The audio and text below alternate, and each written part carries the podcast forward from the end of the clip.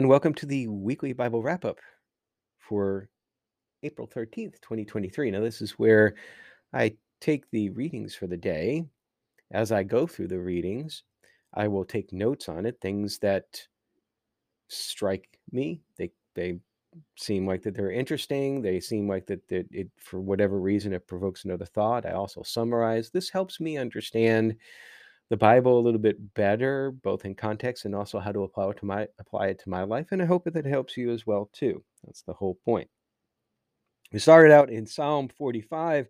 I have to admit, with this one, I have a bit of a difficult reading to digest here. I think it's referring to a great warrior.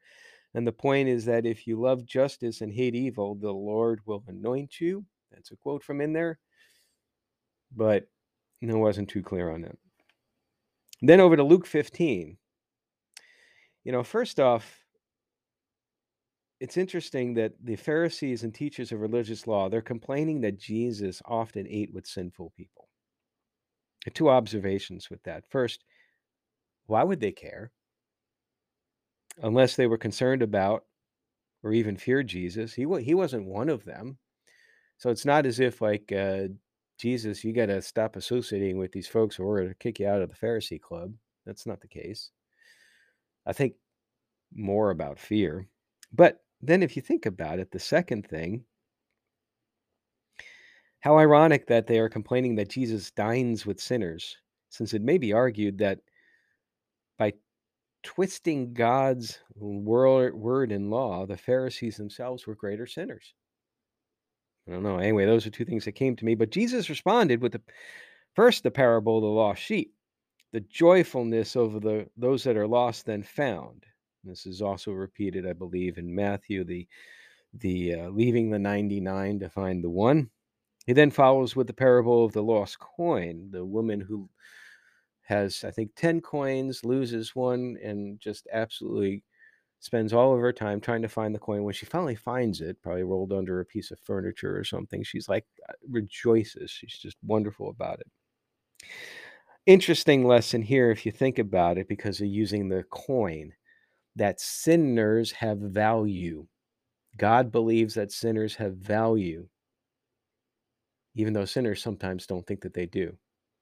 That's why it's so important that we remember that there's nothing that we can do that God won't come and redeem us for. With the exception, as I understand, the one unforgivable sin, unforgivable sin is blasphemy against the Holy Spirit. He then presents the parable of the lost son, one son who squandered all of his inheritance. The father decided to give the inheritance while he was still living. Goes off, squanders in some foreign land, becomes destitute, then finally decides to tuck his tail between the legs and come home and and ask for just a basic labor job. And the father is so like excited. It's like, wow, you're home. That's great. Let's have a huge feast.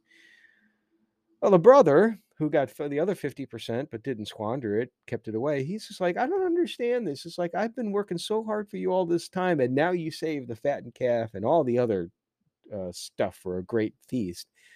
For this guy who squandered all of his stuff, what's up?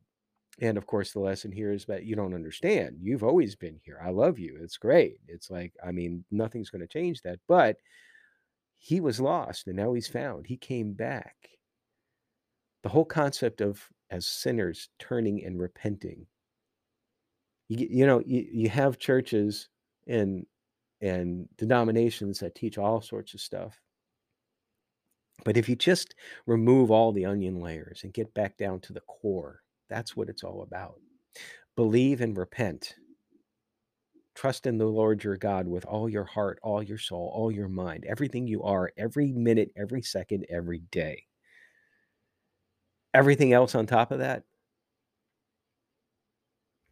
it's just that. It's not the core. Deuteronomy 19 three cities in the new land are set aside as cities of refuge. This on the command of God. And this is mentioned before is to provide a place of protection for someone who is killed but not yet gone to trial. Unintentional killing examples then follow. Well, why three cities instead of one? Well, this is so that the person accused of the killing or even identified correctly of the killing that they don't have as far to go the further the idea is that the further that you have to go the more chance that mm, one or more that are trying to avenge the death are going to catch up with you and and go all vigilante on you which is what this is trying to prevent no vigilanteism. Is that the right word? Vigilanteism? Vigilantism? Well there's no place for mob rule in a god-fearing justice-based society. If the lord then enlarges the territory given as promised which he is saying that he will do if the people obey, then they will have to create three more cities of refuge for the same re- reason. Now, with regards to the cities of refuge, if a murderer tries to find refuge in one of them, now note there the change from killer to murderer, they're two different words, two different meanings. And I don't know what the Hebrew, the original Hebrew is, but it's it's so important because there's there's even in the Ten Commandments, it says, Thou shalt not murder, not thou shalt not kill. Anyway, the murderer in that case must be extradited from wherever and put to death.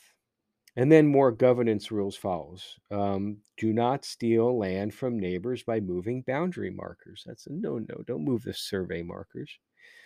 Do not convict anyone. This is what I said yesterday. We'd get into this a little bit more. Do not convict anyone of any crime based on the testimony of only one witness. If only one witness comes forward, then the judges will investigate. And if the witness is found to be malicious, in other words, they're lying, I like this, they will receive the punishment for which they first had accused the innocent person of.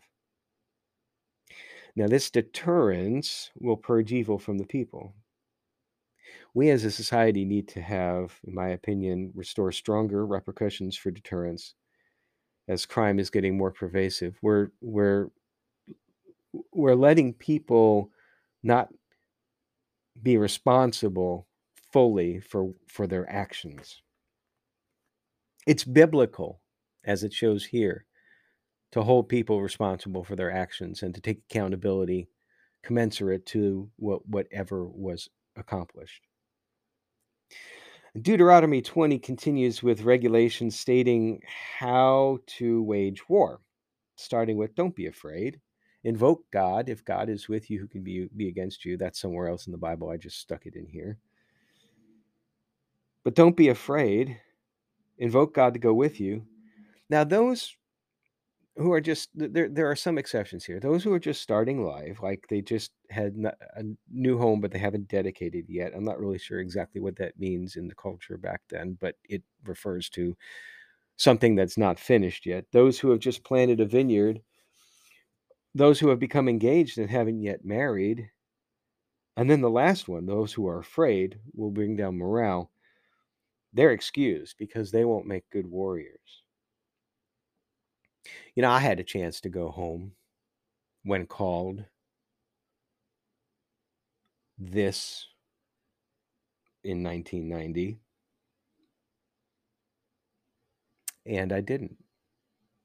I didn't go home. I knew what I had to do. I wasn't afraid. Well, I was afraid, but I didn't let fear overrule. I it's that responsibility. That's why I harp on responsibility. It's like repercussions and this and that. I signed up to do something, and there's no way that I was going to go back on my word. I often wonder what my life would be like if I hadn't done that. I believe it would be radically different. In some ways, I sacrificed a life for that. But then again, I gained a life as well, too.